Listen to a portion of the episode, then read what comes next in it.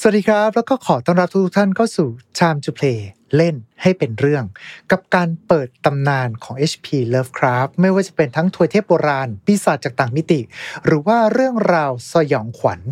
ในจักรวาลของ Lovecraft นี้เข้าไว้ด้วยกันนะครับ และตอนนี้คุณอยู่ผมนายโปรจินะครับผมสำหรับวันนี้เนี่ยเราก็จะมาพูดคุยกัน เพราะว่าหลังจากที่ก่อนหน้านี้เนี่ยเราก็จะมักจะพูดกันใช่ไหมว่า ในดวงดาวต่างๆ ที่อยู่ในระบบสุริยะจักรวาลของเราเองเนี่ยก็จะมีเรื่องราวความสยองขวัญที่แตกต่างกันออกไป หรือว่าอาจจะมีเรื่องราวของเทพโบราณ แล้วก็ปีศาจจากต่างมิติ ที่อาศัยอยู่ในดาวดวงนั้นๆ ด้วยซึ่งวันนี้ครับก็เลยจะเป็นการรวบรวมกันนะครับว่า แล้วมันมีอะไรบ้าง ที่อยู่ในระบบสุริยะจักรวาลของเรา ไม่ว่าจะเป็นทั้งเรื่องราวจากดวงจันทร์ ดาวพุธดาวอังคาร ไปจนถึงดาวพลูโต ที่พวกเรากำลังรับฟังกันอยู่ Mission to Pluto นั่นเองนะครับ ดังนั้นครับวันนี้ก็เช่นเดิมครับ อยากให้ทุกท่าน เตรียมค่าสติ sanity ไว้พร้อม แล้วมาร่วมดำดิ่งกันกับ Time to Play ของเรา ในวันนี้ครับ Mission to Pluto Podcast let's get out of your orbit Time to Play เล่นให้เป็นเรื่อง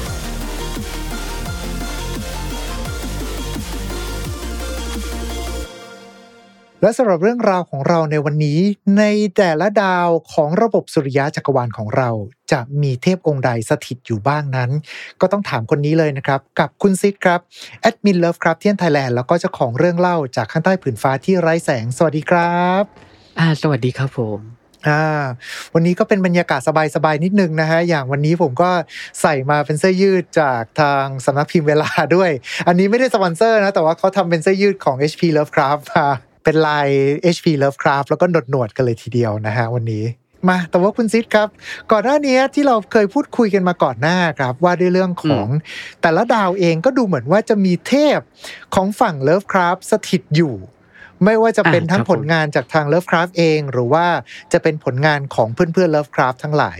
อันนี้ต้องถามมาว่ามันทั้งทุกดาวในระบบสุริยะจักรวาลของเราเลยหรือเปล่าหรือว่ายังไง น่าจะครบทุกดาวนะผมว่าฮะเพราะเราเพราะเราไล่เรียงดูแหละอืมเออแล้วมันมันมีที่ดวงอาทิตย์ไหมคุณ ที่ดวงอาทิตย์นี่จริง ๆ ก็ไม่ใช่ Lovecraft นะฮะ แต่มันก็มีไอเดียคล้าย Lovecraft อย่างที่ผมเคยได้ยินก็อย่าง creepypasta ที่ว่าจริง ๆ แล้วอะดาวอาทิตย์ของเรามันไม่ใช่ดาวฤกษ์อืมอ๋อแต่มันก็เป็นไม่ใช่ Lovecraft นะ ปล่อยเป็นหน้าที่ของพี่โปรจิแล้วกัน ถ้าเกิดอยากฟังอะไรก็เดี๋ยวเดี๋ยว ตอนหน้าอืมนี่โยนมาให้แบบนี้เลยเหรอะเนี่ยเปล่าเปล่าเผื่อเผื่ออยากจะทำไงแม่ได้ได้ได้ได้ได้จะเรียกว่าสัญญาไหมนะ ก็เดี๋ยวค่อยว่ากันอีกทีหนึ่งแล้วกันนะครับ ผมก็เดี๋ยวเผื่อตอนหน้า ก็ทำทูเพลย์ครับ เดี๋ยวเราจะมาพูดคุยดวงอาทิตย์ที่ไม่ใช่ดวงอาทิตย์ แต่ว่าโอเคเอาจริงเดยก็เอ่อก็คุณคุณเปิดมาขนาดนี้แล้วผมก็ต้องทำตามเปล่าวะ นะฮะแต่ว่าพูดถึงเรื่องของดวงดาวแต่ละดวงในระบบสุริยะจักรวาลของเราก็จะเป็นอ่าใกล้ดวงอาทิตย์มากที่สุดก็คือจะเป็นดาวพุธดาวศุกอ่าร์ครับแล้วค่อยผมมาเป็นโลกใช่ไหมฮะ อ่าครับผมหลังใช่จากนั้นก็ถึงจะเป็นดาวอังคาร ดาวพฤหัสดาวเสาร์ดาวยูเรนัส ดาวเนปจูน แล้วก็ดาวพลูโตนั่นเอง ซึ่งแต่ละดวงเองเนี่ยก็จากที่เคยคุยกับทางคุณซิดมาเนี่ยก็คือจะมีพวกเทพโบราณ หรือไม่ก็คือพวกเทพต่างมิติ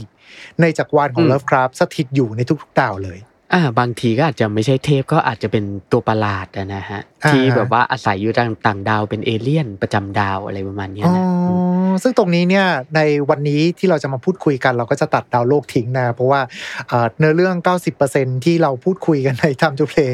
ก็จะเป็นฝั่งของดาวโลกกันซะส่วนใหญ่ เออแล้วก็ต้องเมโมไว้ตรงนี้หน่อยหนึ่งว่าดาวแต่ละดาวอะฮะใน Cthulhu Mythos อะมันอืมจะไม่อิงตามหลักฟิสิกส์หรือในโลกแห่งความเป็นจริงของเราอะนะอืมใช่ไหมอย่างดาวพฤหัสในโลกของเราอะมันก็เป็นดาวแก๊สใช่ไหมดาวแก๊สอ่าขนาดใหญ่เป็นดาวแก๊สขนาดยักษ์ ประมาณนี้ อ่าใช่ครับผม ซึ่งดาวส่วนใหญ่เนี่ย ใน Cthulhu Mythos อะมันจะอิงตามความเชื่อหรือว่าหลักการวิทยาศาสตร์ของคนในยุคนั้นนะฮะก็คือในยุคที่ Lovecraft หรือว่าเพื่อนเขาเนี่ยได้เขียนเรื่องสั้นขึ้นมานะเพราะฉะนั้นมันก็จะไม่ตรงแบบหลักวิทยาศาสตร์ในยุคของเราสักเท่าไหร่อืมถ้าเกิดว่าเราคุยกันอันนี้ในเชิงวรรณกรรมยุคเก่าก็คืออย่างพูดถึงจักรวาลจักรวาลก็จะเป็นลักษณะของที่เขาเรียกว่าเป็นเอเธอร์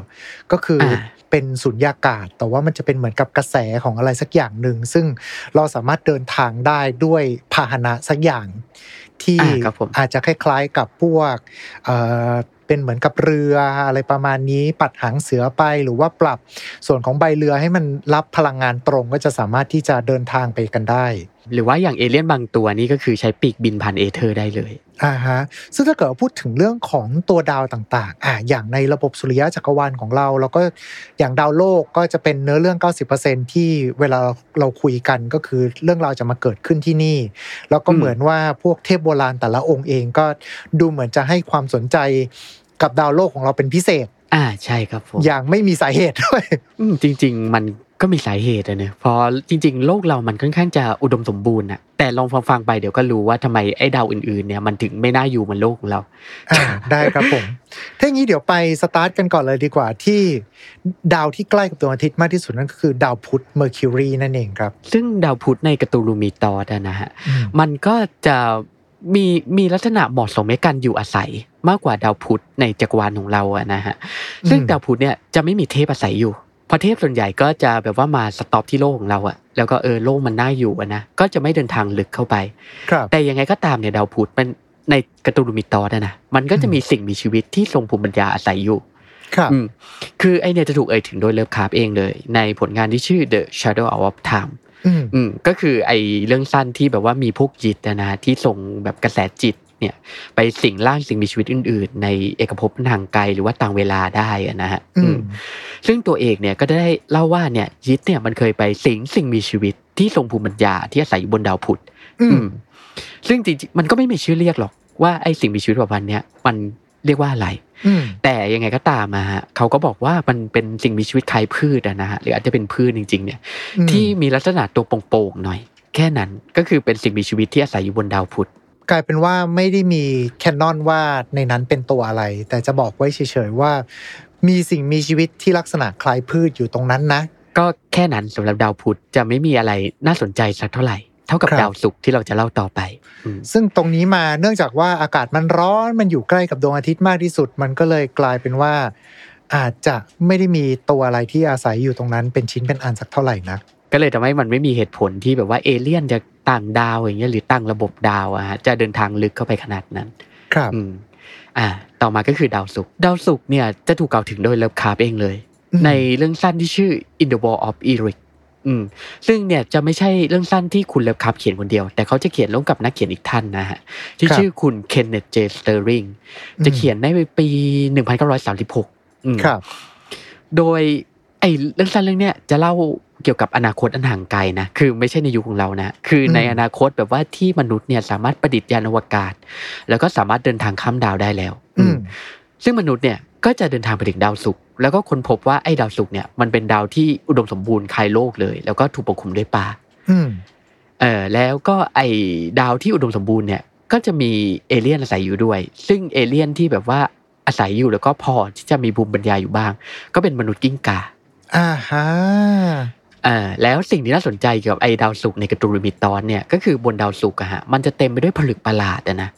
ครับซึ่งไอ้ผลึกประหลาดเหล่าเนี้ยมันสามารถที่จะเอามาเอามาใช้เพื่อผลิตกระแสไฟฟ้าได้ อืมโอ้ก็เลยทำให้มนุษย์ส่วนใหญ่เนี่ยเลือกที่จะลบมาเดินทางมาที่ดาวศุกร์อย่างเงี้ยเพื่อที่จะไอเก็บเกี่ยวไอ้ผลึกเหล่านี้กลับไป เพื่อที่จะให้ผลิตไฟฟ้า แต่ยังไงก็ตามอะไอ้ดาวศุกร์เนี่ยในการ์ตูนมิตอสอะนะฮะมนุษย์เนี่ยจะไม่สามารถแบบว่า เดินเหินได้แบบตามสะดวกเนี้ยจะเป็นที่จะต้องใส่หน้ากากเพื่อช่วยในการอยู่รอดอะนะฮะครับอืมก็ขายเครื่องเครื่องช่วยหายใจอะไรประมาณเนี้ยนะอืมอืมแล้วก็ไอเรื่องสั้นที่ว่าเนี่ยมันก็จะเล่าว่ามีผู้เล่าเนี่ยแหละ ที่เดินทางไปค้นพบกับทางวงกฏล่องหนแล้วก็ติดอยู่ในทางวงกฏนั่นเนี่ย ไม่สามารถที่จะหาทางกลับออกมาได้ เพราะกำแพงมันล่องหนใช่ไหมอือืมม นั่นแหละ แล้วก็เรื่องราวมันก็จะเกี่ยวข้องกับพวกมนุษย์กิ้งก่าที่สร้างไอ้วงกฏล่องหนนี้ขึ้นมา แล้วก็บูชาไอ้ผลึกเหล่าเนี้คล้ายคล้ายกับเทพ หรือว่าเป็นเครื่องมือทางจิตวิญญาณนะนะฮะครับอืมแต่ในเวลาเดียวกันนะมันจะมีเรื่องย้อนแย้งอย่างหนึ่งมคือในอดีตนะฮะตอนที่เลิฟคราฟเขียน The Shadow of Time ขึ้นมาอืมคือไอ้นี่ผมก็เพิ่งมารู้ทีหลังเหมือนกัน เพราะมีคนเล่าให้ฟังว่า แล้วก็ไปขุดดูจริงๆในเรื่องสั้นก็เออมันก็มีจริง คุณเลิฟคราฟได้เล่าในเรื่องนั้นนะว่า เอ่อบนดาวศุกร์เนี่ย มันมีเอเลี่ยนอาศัยอยู่เหมือนกัน อืมเออ แต่เขาก็ไม่ได้ลงในแบบว่าเขียนนั้นบันทึกเอาไว้นะฮะว่าเอเลี่ยนนะในเรื่องสั้น The Shadow of Time เนี่ย มันเป็นเอเลี่ยนประเภทไหนหรือยังไง ก็อาจจะอิงถึงมนุษย์กิ้งกาก็ได้ประมาณเนี้ยครับอือืผมก็เชื่อว่าบางทีแบบเลิฟคราฟต์แกก็ลืมมันนะว่าแบบเออ เราเคยเขียนเกี่ยวกับว่าเออมนุษย์บนดาวศุกร์ไปแล้วอะไรประมาณเนี้ยอืมครับ อ่าซึ่งถ้าเกิดว่าพูดถึงเรื่องสั้นอย่างตัว The Wall of Erix อันนี้เนี่ยก็คือจะพูดถึงเรื่องของคนที่เข้าไปติดในกำแพงอ่าเขาวงกฏล่องหน แล้วสุดท้ายเขาออกมาได้ไหมครับ ถ้าให้ spoil ก็คือจะเสียชีวิตลงในนั้นเลย เพราะแบบว่าก็ไม่สามารถหาทางออกออกมาได้นะฮะอ่าแต่ทางที่แบบว่าไอ้นี่ก็คือ spoil เลยละกันว่า จริง ๆ แล้วทางออกเขาก็แบบว่าอยู่ห่างจากจุดที่เขาตายอะหน่อยเดียวเอง โอ้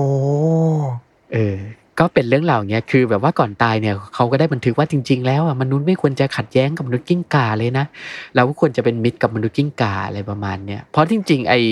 วงกฏวัดล่องหนเนี่ยก็คือมนุษย์กิ้งก่ามันสร้างขึ้นมาครับเพื่อจะให้ใช้เป็นกับดักอะฮะล่อมนุษย์ที่เต็มไปด้วยความโลภเนี่ยเข้าไปเพื่อค้นหาผลึกประมาณนั้นนะไอซีฮะต่อมาก็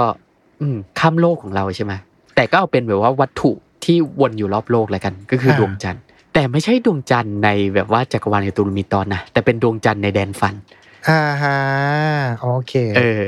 คือก็เหมือนที่เราเคยเล่าใช่ไหมฮะ ใน The Dream Quest นะฮะไอเรื่องอืมที่การเดินทางของ Randolph Carter ในแดนฝันนะนะครับคือบนดวงจันทร์เนี่ยก็มีสิ่งมีชีวิตอาศัยอยู่ในแดนฝัน อืมเพราะมันจะ ดวงจันทร์ในแดนฝันเนี่ยมันจะมีลักษณะแบบว่าเป็นดาวที่ปกคลุมด้วยป่านะฮะครับแล้วก็น้ำก็มีลักษณะคล้ายกับน้ำมันอะไรประมาณเนี้ยอืมแล้วมันจะมีสิ่งสิ่งมีชีวิตประเภทหนึ่งอะ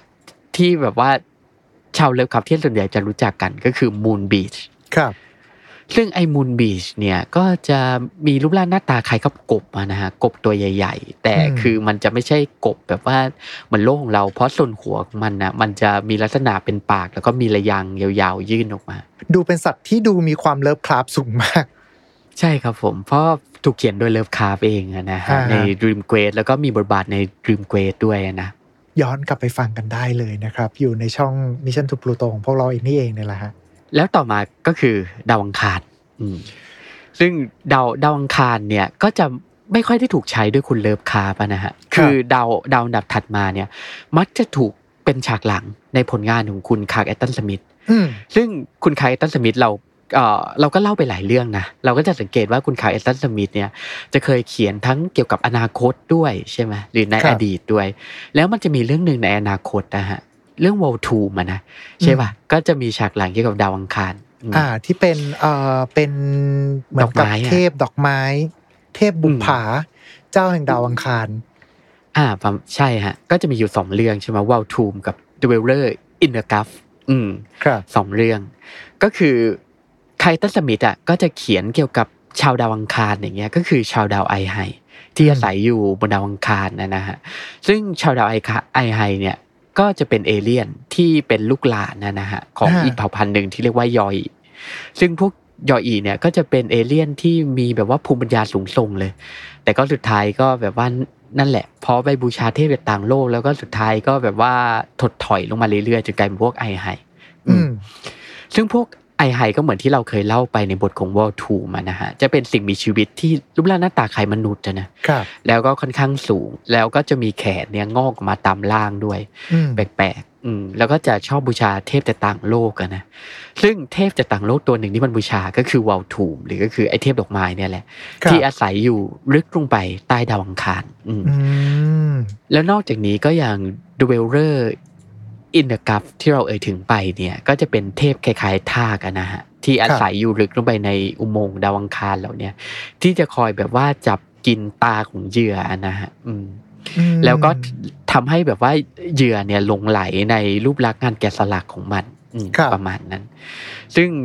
ดาวดาวอังคารเนี่ยจริง ๆ แล้วก็จะมีซากอารยธรรมทั้งหลายของเอเลี่ยนเหลืออยู่ด้วยอะนะฮะเพราะมันเป็นดาวเคราะห์ที่เป็นทางผ่านระหว่างดาวดาวอื่นๆนะฮะที่อยู่ไกลออกไปกับโลกใช่ไหมครับ ก็จะมีพวกเทพจากต่างโลกอะไรเงี้ยหรือเอเลี่ยนมาหยุดพักอยู่ด้วย อืม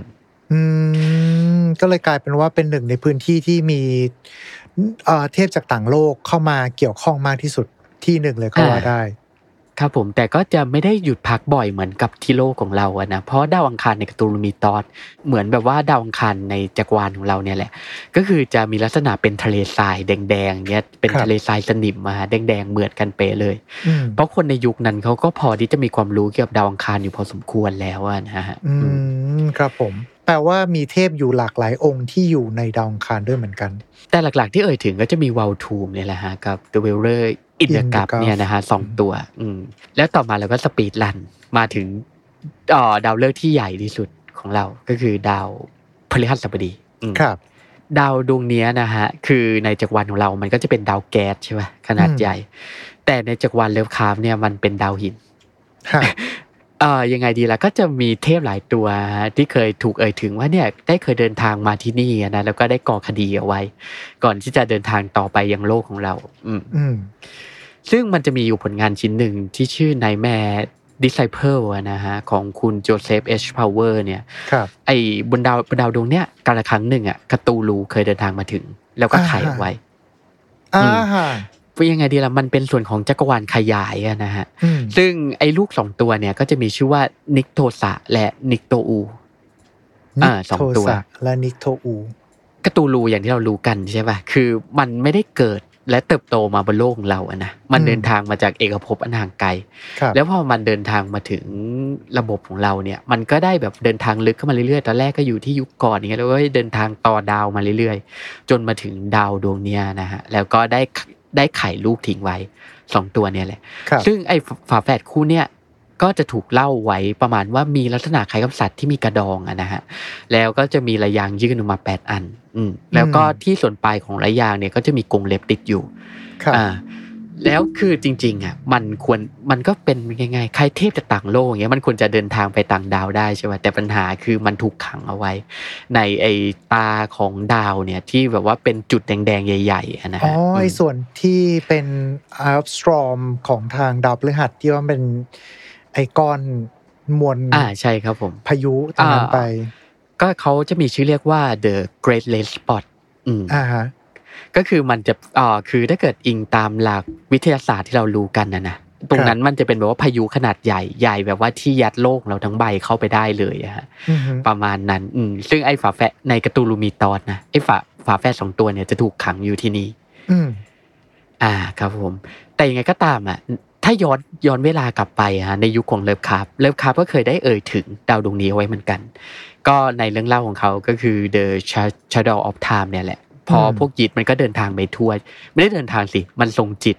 ไปแบบว่าไปทั่วใช่ไหมฮะไปสิงตามเผ่าพันธุ์ทั้งหลายที่อาศัยอยู่ในต่างดาวหรือต่างเวลาอย่างเงี้ยครับ อืมแต่คือมันก็ไม่มีเผ่าพันธุ์อาศัยอยู่บนดาวดวงนี้หรอก แต่คือว่าดาวดาวดวงเนี้ยจะมีดวงจันทร์เยอะใช่ไหมฮะอือฮึก็คือที่เราค้นพบเนี่ยมันก็มีเพียบเลยอะดวงจันทร์เยอะแยะเต็มไปหมด เลิฟคราฟต์ก็ได้เล่าว่าบนดวงจันทร์ดวงหนึ่งอะฮะก็จะมีเผ่าพันธุ์ที่ทรงภูมิปัญญาอาศัยเคยอาศัยอยู่เคเมื่อหยลายอาๆปีศัยก่อนอยู่ด้วย เคยอาศัยอยู่ แต่ก็ในช่วงเวลาที่มนุษย์นะฮะเริ่มที่จะอยู่บนโลกแล้วเนี่ยไอเผ่าพันธุ์ทรงภูมิปัญญาเนี่ยคือ ก็ลมหายตายจากไปเรียบร้อยแล้วครับก็ทิ้งไว้แค่เศษซากอะไรทั้งหลายอะนะฮะอืมอืมแล้วก็ในผลงาน To the Gate of Silver Key ที่อืมมี Land of Carter นะฮะไอไตรภาค Land of Carter ครับคือ Land of Carter ก็ได้เดินทางมาถึงดาวดวงนี้ด้วยเอ่อบนดวงจันทร์ดวงหนึ่งอืมด้วย แล้วก็พบว่าเขาได้พบเจอกับเรื่องสยองอะฮะที่เขาไม่ต้องการที่จะเอ่ยถึงบนดวงจันทร์ดวงหนึ่งด้วยอืมพูดง่ายๆคือเขาไม่ได้บอกว่ามันมีอะไรอยู่ตรงนั้น แต่ว่ามันเป็นเหตุการณ์สยองที่กระทั่งตัวเขาเองเขาก็ไม่อยากที่จะพูดถึงมัน อ่าใช่ครับผมเชื่อว่าอาจจะเป็นเทพจากต่างโลกตัวหนึ่งอะนะฮะแต่เขาไม่ได้เอ่ยถึงว่ามันคืออะไร เพราะฉะนั้นเราก็ทำได้แค่แปลความมันนะฮะว่ามันเป็นตัวอะไรอืมอืมคือพยายามไปขุดหามาเหมือนกันแต่ก็ไม่เจอเลยนะไอฮะซีฮะถ้าเกิดไม่รวมในนิยายของผมเองนะเอออ่าครับผมแต่ว่าตามอ่าตามแคนนอนแล้วไม่มี อ่า ตามแคนนอนแล้วไม่ยัง ไม่มีใครเอ่ยถึง เท่าที่ผมลองขุดดูอะนะฮะ คือครับไปขุดมาหมดเลยไม่เจออืมอืมไอซีฮะ อ่าโอเค นี่ก็คือเป็นที่ดาวพฤหัสนั่นเองครับผม เราอ่าไปกันต่อ ตอนนี้น่าจะเรียกว่าเกินครึ่งทางมาละ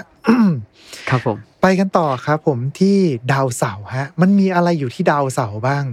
อ่า ก่อนอื่นเราต้องมาเริ่มความแปลกก่อน คือดาวเสาร์อะฮะในการ์ตูนมีตอนจะจะไม่เรียกว่า Saturn อืมแต่มันจะมีชื่อที่ถูกเรียก โดยคุณคลาร์กแอชตันสมิธว่าไซคราโนชไซครานอชอืมครับผมประมาณเนี้ยแหละ คือคุณคลาร์กแอชตันสมิธเขาจะเป็นคนประดิษฐ์ชื่อขึ้นมานะฮะครับ มันจะมีผลงานชิ้นหนึ่งของเขาที่ชื่อ The Door to Saturn ก็คืออมประตูสู่ดาวเสาร์อะนะฮะแต่แปลง่ายครับๆก็จะเป็นเรื่องราวไอ้นี่แบบเล่าคร่าวๆแล้วกัน มันที่เกี่ยวกับพ่อมดคนหนึ่งที่ชื่อไอบอนแล้วก็จะมีนักบวชอีกคนหนึ่งที่ชื่อมอร์กิ คือสองคนเนี่ยเป็นอริกัน แล้วก็ไล่ล่ากันไปเรื่อยนะฮะผ่านประตูมิติอะไรเงี้ยจนกระทั่งในที่สุดอะก็ไปติดอยู่บนดาวเสาร์แล้วก็ไปไหนไม่ได้ ก็ติดอยู่บนดาวเสาร์เนี่ย แล้วก็เป็นเรื่องราวที่พ่อมดสองคนเนี่ยอ้าวไม่ใช่สิเป็นพ่อมดกับนักบวชนะฮะคนหนึ่งเป็นพ่อมดคนหนึ่งเป็นนักบวชมาติดอยู่บนดาวเสาร์แล้วก็พบเจอกับเรื่องราวของเทพแล้วก็เรื่องประหลาด ก็เลยทำให้เรารู้ว่าไอ้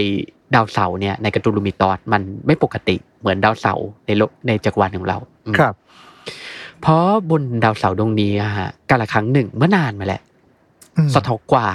เคยมาหยุดพักอยู่ที่นี่อืมอืมอืมอืมเออ แล้วก็จะมีพี่น้องของมันนะฮะอีกตัวหนึ่งที่ชื่อเรียกยากมากๆเลย ซึ่งถ้าเกิดผมอ่านผิดก็ขออภัยด้วยอ้าวมันคงจะมีชื่อว่าไม่มีทางอ่านถูกหรือเปล่าเออใช่เพราะต้องเข้าใจอย่างว่าคุณคายแอตตันสมิธนะฮะเวลาแกจะสร้างชื่อเทพขึ้นมาสักตัว แกจะพยายามสร้างเทพอะฮะ ที่มีชื่อแบบว่าที่คุณมนุษย์ทั่วๆไปอะไม่ควรจะอ่านออกเสียงได้อ่าเพราะฉะนั้นชื่อของเขามันก็จะประหลาดแล้วก็ไม่ควรจะอ่านได้ แต่เราก็จะพยายามอ่านให้คุณฟังอะนะฮะโอเคซึ่งครับ ซึ่งไอ้เทพตัวเนี้ยก็จะมีชื่อประมาณว่าอ่าฮัตซิอูกัวอิกามีสาอาอะไรสักอย่างเนี่ยแหละเออประมาณเนี้ยขออีกรอบหนึ่งได้ไหมครับ เออ ฮัตซิอูก็คงอ่านไม่เหมือนเดิมแหละ เอาเถอะไม่เออ นั่นแหละ คือมันเป็นชื่อที่ไม่ควรจะอ่านได้นะฮะ แต่ยังไงก็ตามก็ถูกเล่าไว้เหมือนกัน ในเรื่องในเรื่องนี้แหละ The Door to Saturn ว่าเป็นเทพที่มีร่างกายทรงกลม แล้วก็มีหน้าตางงวงๆประมาณเนี้ยแล้วก็มีขาสั้นๆสองข้างนะฮะ แล้วก็มีแขนยาวๆเหมือนเปรตเนี่ยหลายข้างเลย ครับ อืมซึ่งไอ้พ่อมดกับนักบวชเนี่ยก็ไล่ล่าผ่านหน้าไอ้เทพตัวเนี้ยไอ้เทพตัวนี้ก็นั่งมองเฉยๆอะนั่งนั่งมองง่วงๆไม่เข้ามาเกี่ยวข้องอะนะอืมผมก็นึกว่าเทพจะเข้ามาอะไรสักอย่างด้วย เออ คือก็อย่างเรื่องสั้นเรื่องสั้นของคุณคายตันสมิธที่เราเล่ามาแกจะมีความเป็นตลกร้ายอยู่ใช่ไหมฮะฮะอืมเทพของแกก็จะแบบมาทรงเนี้ยฮะซึ่งเอ่อยังไงดีล่ะก็จะไอตัวไอเทพตัวเนี้ยไอชื่ออ่านยากเนี่ยก็จะเป็นพี่น้องกับเอ่อสทอกกวาเหมือนกัน ครับ ที่เดินทางมาจากเอกภพอนางไกลอะนะฮะแล้วก็อืมเคยมาหยุดที่เนี่ยก่อนที่สทอกกวาจะเดินทางไปที่โลก แต่ในขณะเดียวกันไอเทพตัวเนี้ยก็มาหยุดที่เนี่ยแหละ แล้วก็ไม่ได้ไปไหน อืมก็อาจจะหลับอยู่ก็ได้ เออ แล้วก็แบบว่ายังไม่ตื่นนะฮะ ก็เลยเนี่ยก็เลยพำนักอยู่ที่ดาวดวงนี้ไปก่อนอืมครับ ยังไงก็ตามมันมีสัตว์ท้องถิ่นด้วย ประจำดาวเสาร์เนี่ยโอ้ สำหรับการ์ตูนมีตอสนั่นก็คือแมวดาวเสาร์แมวดาวเสาร์อ่าใช่ครับผม ก็คือ Cat from Saturn นั่นแหละใช่ปะก็คือจะถูกเอ่ยถึงใน Dream Quest ด้วยอืใช่ไหมก็คือไอ้ดาวเสาร์เนี่ยก็คือบ้านเกิดของไอ้เผ่าพันธุ์เนี่ยแหละครับซึ่งไอ้แมวดาวเสาร์เนี่ยมันก็เป็นแมวอะไรเอ่อเป็นสิ่งมีชีวิตที่คล้ายแมว แต่มันก็ไม่ใช่แมวอยู่ดี อืมอืมซึ่งเลิฟคราฟต์เขาก็บอกว่า นั่นแหละเขาก็เรียกว่าแมวอะเพราะฉะนั้นมันก็เป็นแมวแล้วกันในเมื่อหน้าตาซึ่งมันเหมือนแมว อ่าคล้ายใช่ครับผมคล้ายคล้ายแมวก็ให้เรียกมันว่าเป็นแมวละกัน อ่า แต่มันก็ไม่ใช่แมวนะเพราะมันสามารถที่จะเดินทางข้าม aether อะฮะจากดาวเสาร์ไปโลกของเราได้ใช่ไหมถึงแม้จะเป็นโลกในแดนฝันก็เหอะอืมอืมนอกจากเนี้ยมันก็จะมีเผ่าพันธุ์นะฮะที่ถามว่ามีภูมิปัญญาไหมมันก็แบบว่าไงสามารถทำไร่ไถนาได้อะอืมภูมิปัญญามันมีเท่านั้น ก็คือเผ่าพันธุ์ที่เรียกว่า เอ่อยิสอิมอืมอืมประมาณเนี้ยแหละ ชื่อมันอาอาจจะเรียกประมาณเนี้ยมันจะเป็นสิ่งมีชีวิตที่รูปร่างหน้าตาคล้ายมนุษย์อะนะฮะครับแต่หลายคน แล้วก็จะมีส่วนศีรษะเนี่ยคล้ายกับทรงอกเออก็หน้าตามันจะประหลาดหน่อยอะฮะเป็นแบบว่าเป็นเผ่าพันธุ์ที่ถูกจินตนาการขึ้นมาโดยคุณคลาร์กแอชตันสมิธอืมก็คือเหมือนเป็นคนไม่มีหัว แต่ว่าหน้าของเขาจะไปอยู่ตรงหน้าอกแทน คือหน้าอกอะ มันขึ้นไปอยู่ที่หน้า มันก็จะแบบว่าจิตจินตนาการทำถึงยากหน่อยนะเพราะคุณคลาร์กแอชตันสมิธแกก็จะชอบสร้างเผ่าพันธุ์ประหลาดๆเนี่ย แล้วมันไม่ได้มีแค่เผ่าพันธุ์นี้ด้วยนะ มันจะมีเผ่าพันธุ์อื่นด้วยแล้วก็หน้าตาประหลาดเหมือนกันเป๊ะเลยครับคือแบบว่าบางตัวก็บอกว่ามีมีแบบว่าไอหัวก็ไปอยู่ที่ท้องหรืออะไรประมาณเนี้ยเออ มันจะเป็นสิ่งมีชีวิตประมาณนั้นนะเออ มันจะมีหลากหลายเผ่าพันธุ์เต็มเต็มไปหมด แต่มันจะมาอืมโฟกัสที่ไอ้เผ่าพันธุ์เนี่ยเพราะเอ่อไอ้พ่อหมอกับนักบวชนะฮะในเรื่องเล่าที่เราเล่าไปก็สุดท้ายก็ไปไหนไม่ได้ก็มาอยู่ที่เนี่ยแหละ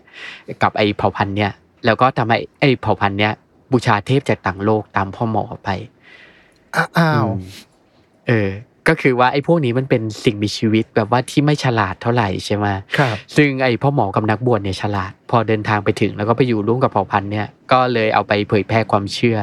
แล้วก็สอนอะไรต่างๆ ให้เผ่าพันธุ์เนี่ยนะฮะอืมก็เลยทำให้ไอ้เผ่าพันธุ์เนี่ยก็เชื่อตามพ่อหมอไปอืมครับ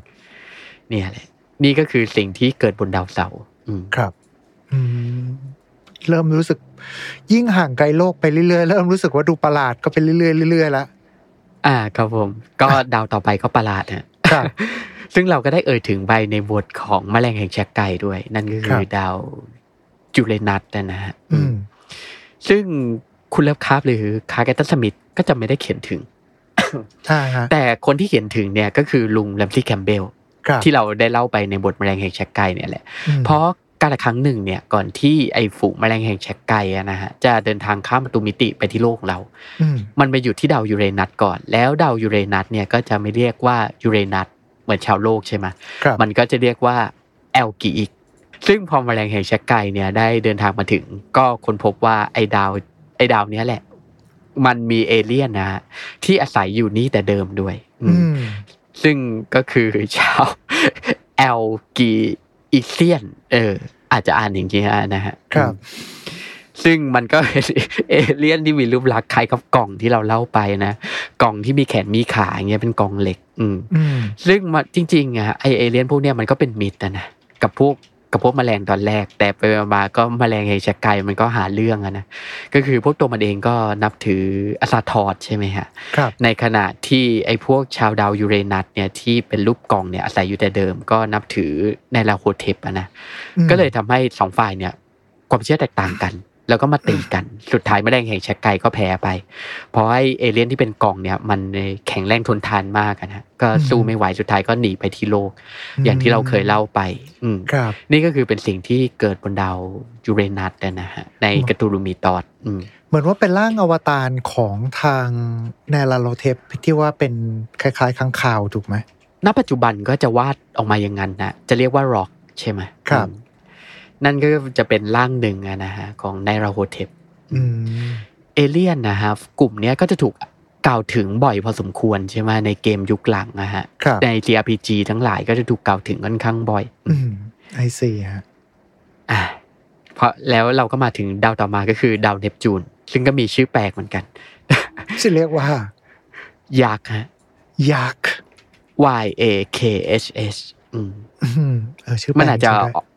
ออกออกเสียงอย่างอื่นก็ได้นะฮะอืมครับแต่เอาเป็นว่า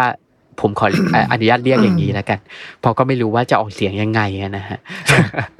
ซึ่งดาวเนปจูนเนี่ยกาลครั้งหนึ่งก็เป็นจุดพักเหนื่อยของสตอกกวาเหมือนกันอืมอืมเพราะมันก็กระโดดไปตามดาวเคราะห์ใช่ไหมค่อยๆกระโดดไปทีละดาวทีละดาวอย่างเงี้ยครับ คือสต็อกกว่าเนี่ยก็เคยมาจุดพักเนี่ยที่ดาวเนปจูนเนี่ยแหละอืมนี่คือตามเรื่องเล่าของคุณคลาร์กแอชตันสมิธนะฮะครับซึ่ง ที่ดาวดวงเนี้ยแหละสต็อกกว่าจะมาพบกับเทพอีกตนหนึ่งที่เรียกว่าชาตักอ่ซึ่งฮะชาตักเนี่ยอาจจะเป็นเทพเพศหญิงอะนะฮะเพราะไอ้เทพสองตัวเนี้ยมันได้เสียกันอ่าฮะแล้วก็จะได้ลูกออกมาอีกตัวหนึ่ง ซึ่งก็ไอ้ลูกตัวเนี้ยก็จะเป็นชื่อที่มีเรียกยากเหมือนกัน ก็อาจจะเรียกว่าสวิลพอกกว่าประมาณเนี้ยคุณวันนี้อืมคุณลั่นมากเลยนะ ใช่อะเพราะมันชื่ยังอไงมันดีละอ่านเทพแต่ยังละไงตัวเนี่ยมันไม่รู้จะอ่านยังไงแล้วคุณก็ใช่ยังอุตส่าห์หาทางอ่านออกเสียงออกมาได้ ใช่ฮะอืม คือเป็นการทุ่มทุนสร้างมากๆอะคือนั่งจ้องอยู่นานนะว่าเออเราควรจะอ่านชื่อไอ้เทพตัวนี้ยังไงดีประมาณโอ้เนี้ยโหฮะแล้วชื่อแต่ละตัวนี่คือหน้าตา คือทั้งหน้าตาทั้งชื่ออะเออใช่ ซึ่งไอ้ลูกที่เกิดจากสะทอกกวาเนี่ย ก็ ไม่ได้ถูกเอ่ยถึงหรอกโดยคุณไคลตันสมิธคือแค่เอ่ยถึงแค่ชื่อเฉยอ่าๆฮะใช่ไหมแต่เขาไม่ได้ขยายความว่ามันมีหน้าตายังไงหรือเป็นตัวอะไรครับจนกระทั่งลุงเดอเลธอะฮะมาเห็นชื่อแล้วเกิดชอบขึ้นมาอืมก็เลยได้เอาไปใช้ขยายเรื่องราว ในผลงานของเขาที่ชื่อ The Lurker at the Threshold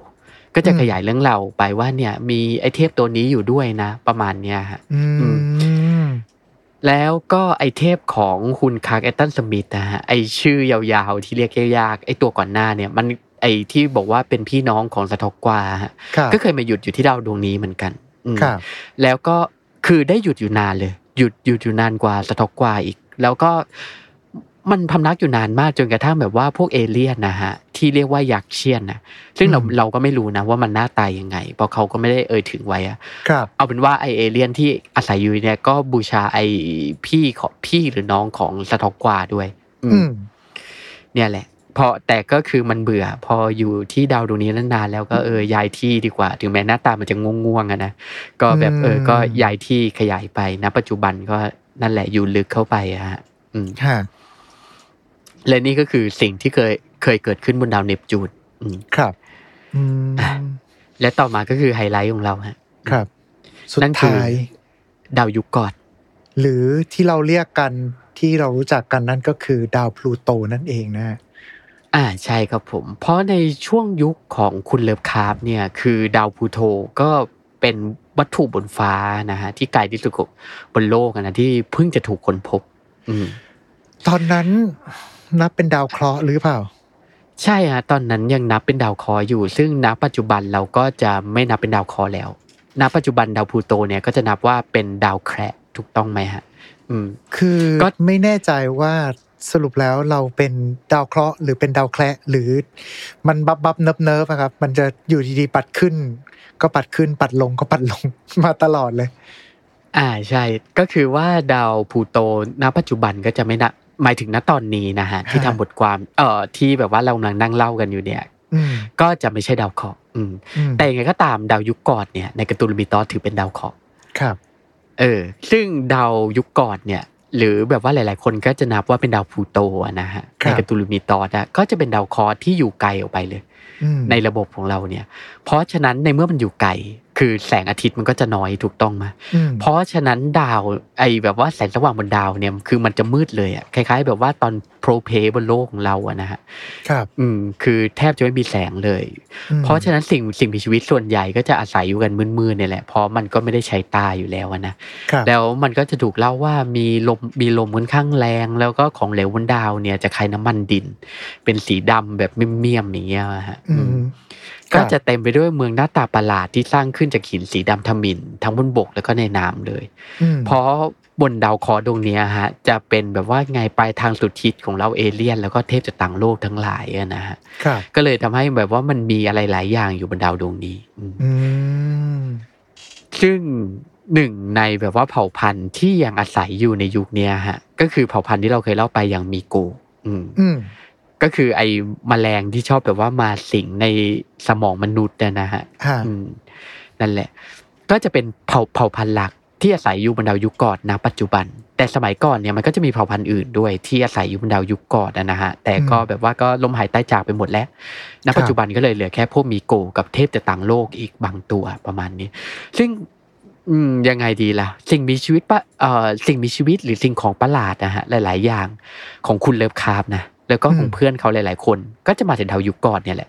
อย่างที่เรารู้จักกันอย่างสิ่งของก็จะมีอย่างอะไรอะไรอย่าง Shining t a p o d o n ใช่ไหมอืมก็จะถูกสร้างขึ้นที่ดาวยุคก่อนเนี่ย ก่อนที่จะแบบว่าค่อย ๆ แบบเปลี่ยนมือไปเรื่อย ๆ ตามมือเอเลี่ยนเนี่ยจนไปถึงโลกเราครับอืม